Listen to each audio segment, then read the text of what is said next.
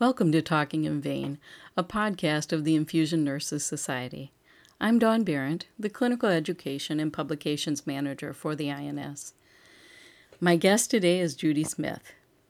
Judy has been a vascular access nurse for 20 years and is currently Clinical Manager of Vascular Access at Ascension Seton in Austin, Texas. Judy has published studies on nurse behavioral intention, to use best practice techniques for needleless connector disinfection and time required for adequate disinfection of needleless connectors. She has also been a speaker at several local national conferences and served as keynote speaker at Intravenous Nursing New Zealand in 2012. Judy recently received the INS Infusion Excellence Award for Leadership. The INS Leadership Award is presented to an infusion nurse in a management position or higher who provides leadership, guidance, dedicated service, and vision of success to his or her organization and exemplifies the traits of a leader. Congratulations, Judy, on receiving the INS Infusion Excellence Award for Leadership, and thank you so much for being my guest today on Talking in Vain. Well, thank you so much for having me here today. Um, I'm happy to be here and um, very uh, humbled and honored by the award. Judy, your nomination for this leadership award described some of the accomplishments you've achieved in your healthcare setting. Let's talk about the work that you're currently working on related to switching from changing a short peripheral catheter every so many days to removal only when clinically indicated. Tell us how that project's going and um, what are some of the challenges that you're working through? Well, thank you uh, for asking. Yeah, this is um, a very exciting project that I've had in mind for a while. Um, my goal is to accomplish this this year. Um, so uh, before we actually make the move to changing our short peripheral catheters every as clinically indicated, uh, we need to make sure we have a few things in place to set us up for success. So um, our first step is going to be switching to a new um, peripheral catheter um, across our network. Uh, I think we need to uh, do that to um, help set us up for uh, our catheters longevity. Um, mm-hmm. Um, so that's one of the pieces um, that we're putting in place right now. Also, um, we are going to take a really close look at our IV assessment skills and documentation. Um, when we change to clinically indicated, um, which is, I'm, i believe, the right thing to do, well supported by research, um, we um, need to make sure that we are top notch IV site assessors and mm-hmm, documenters. Mm-hmm. So um, that is a piece that will come soon after our um, our change in IV catheters. So um, once we have that done, that assessment, and then um, whatever education or training or coaching needs to happen as a result of that assessment, um, we will definitely um, need to have that top-notch IV assessment skills down. Um, uh, before we make this switch. Mm-hmm. And now I manage an eight hospital network, and so I have learned over time that when we're making a change such as this one, we need to pick one place, mm-hmm. one hospital, possibly even one or two units. Uh, take it down to a very small population, make the change, learn what we need to learn from that, uh, fix what we need to fix, um, and then once we have uh, things going smoothly and safely for our patients, then at that point we will spread uh, the practice. Mm-hmm. I really appreciate that. In, um, even in a, a, one single hospital setting where it's a large setting, it is very challenging to go house wide all at once with anything. So you are so smart to to, to pick one area, um, iron out all the kinks there, and then implement uh, in a broader way.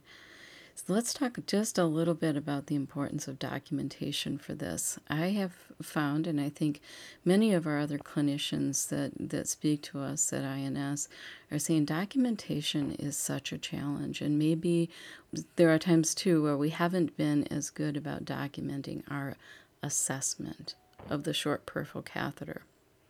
I think that's true. I think that's um, very true. And so, um, this is why uh, our plan is to do um, a really thir- a deep dive into what our assessment looks like and actually comparing, you know, the the documented assessment with um, a visual assessment of the IV site so that we can make sure that um, we have an accurate assessment and accurate documentation of what that IV site truly looks like. Mm-hmm. Um, because if we don't have that, then uh, we are setting ourselves up for failure right. um, with with our clinically indicated changes. Mm-hmm. Uh, we need our nurses to be um, really, really um, taking a close look at that IV site. And I think it's really easy to, you know, everybody's got an IV. It's easy to think of IVs as no big deal. You know, the peripheral mm-hmm. IV mm-hmm. is just something that everyone has. And um, we don't often think about that as something that can really cause harm to the patient. And yet that's what it is um, a direct path between the skin and the bloodstream. So, um, this is a piece that I think is crucial. Mm-hmm. And it really is important to know the what is beforehand because when you implement change, we need to be able to measure the difference. So, uh, very good. Let's go ahead and talk about another clinical project that you've been working on or that you have already established, and that's related to the work of midline catheters. So, tell us about one of the biggest challenges that you faced when implementing midline catheters. well, I had two big safety concerns uh, when we implemented midlines across the network. One was the INS recommendation um, that nothing go through a midline catheter with an osmolality less or greater than 900. And yet, I think most of us um, even in infusion world, but um, certainly most of our nurses at the bedside in the hospital aren't don't really know what the osmolality of the solutions they infuse is. Mm-hmm. And so I did not feel that it was a safe thing to do to implement midlines and just say nothing can go through this that has an osmolality greater than 900. Um, that just didn't feel like a safe thing to do to me. And so um, we worked with um, a pretty big group from quality, infection prevention, pharmacy, nursing, um, to come up with a midline drug list. So this is um, a list of commonly used medications um, in our facilities. Certainly not a comprehensive list, um, but a list of the more common drugs and whether they were safe to go through a midline or mm-hmm. not safe to go through a midline. Mm-hmm. Um, and so once we had that in place, um, we felt better, you know, about being able to move forward with midlines. Mm-hmm. And then um, the other piece that concerned me was a midline uh, can easily be mistaken for a PICC. Mm-hmm. So, um, and you know, harm can result, you know, if we treat a midline as if it were a PICC. And so we really wanted a way to very clearly um, identify a midline as a midline uh, versus a PICC. And mm-hmm. there are just things about the catheter and some small things that are um, readily available, um, but we just felt like that might not be enough. And so we um, designed a label to go on all of our midline catheters says, you know, this is not a central line, this is a midline, mm-hmm. um, just to make sure that it was very clear um, whether the catheter was a PICC or a midline. So once we got those two pieces in place, the midline drug list and the um, the label to make sure that we're very clear about what we're working mm-hmm. with, then um, we implemented our midline catheters at one facility. And so, um, as part of our implementation, uh, we worked with the, the medical team um, to teach them about midlines, what could go through them, what could not go through them, mm-hmm. um, as well as our nursing staff. And we just did, um, at our first facility, we did um, roaming in services. So, um, wandered around the hospital and um, just gathered nurses as we could and to teach them about midlines. And we did, um, you know, a, a written check off for every nurse because um, we really wanted to make sure that people were getting the information that they needed. Right. Right. Um, we also, yeah, we also created a midline job aid that's out there um, on paper and also available on our website mm-hmm. uh, for PICC requests, so people can easily reference that as far as how to care for a midline, how to flush a midline, how to do the dressing change, those kinds of things. Right. Now, did clinicians have questions about um, being able to draw blood from a midline catheter? Yes, yes, they did, and um, and um, we do allow uh, blood draws from a midline, but we find that midlines don't keep their blood return you know, well enough to do blood draws from them, mm-hmm. um, except for just a few days, mm-hmm. Mm-hmm. which is unfortunate. Yep, there are always challenges with that, and uh, some have discovered that um, using a smaller syringe for blood draws from midlines sometimes helps with that a little bit because it doesn't put so much pressure backward pressure on the line and collapsing that catheter um, but certainly mm-hmm. we always want to stay with a 10 mil for flushing. So um, always, always interesting. That's a conversation that comes up every time we mention midlines, and and some of the fair disappointment that clinicians and even providers have in the ability to draw blood or to verify blood return, um, which is concerning. Yeah. Yeah. Yes, yeah. it is. Yeah. Yes, it is. So we prepared our nurses in advance um, for this to say, you know, yes, you can draw blood from this blood from this catheter, but you need to know that you won't be able to for very long. Mm-hmm. So, and at that time, when we did our initial education, we hadn't learned yet about the smaller syringe issue. But now that we know that, we are passing that on as we can mm-hmm. Um, mm-hmm. to let people know. Yeah.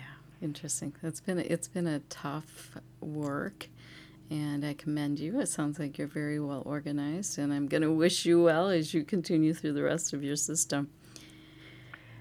Now let's yeah, let's uh-huh. um, talk now about a little bit of the the rest of your work. I know that you manage a vascular access team that services eight hospitals and um, yes. without ha- even having to say it, we know that you are really, really busy in doing that. Um, so, being a leader who manages a specialty team, it really comes with some unique challenges.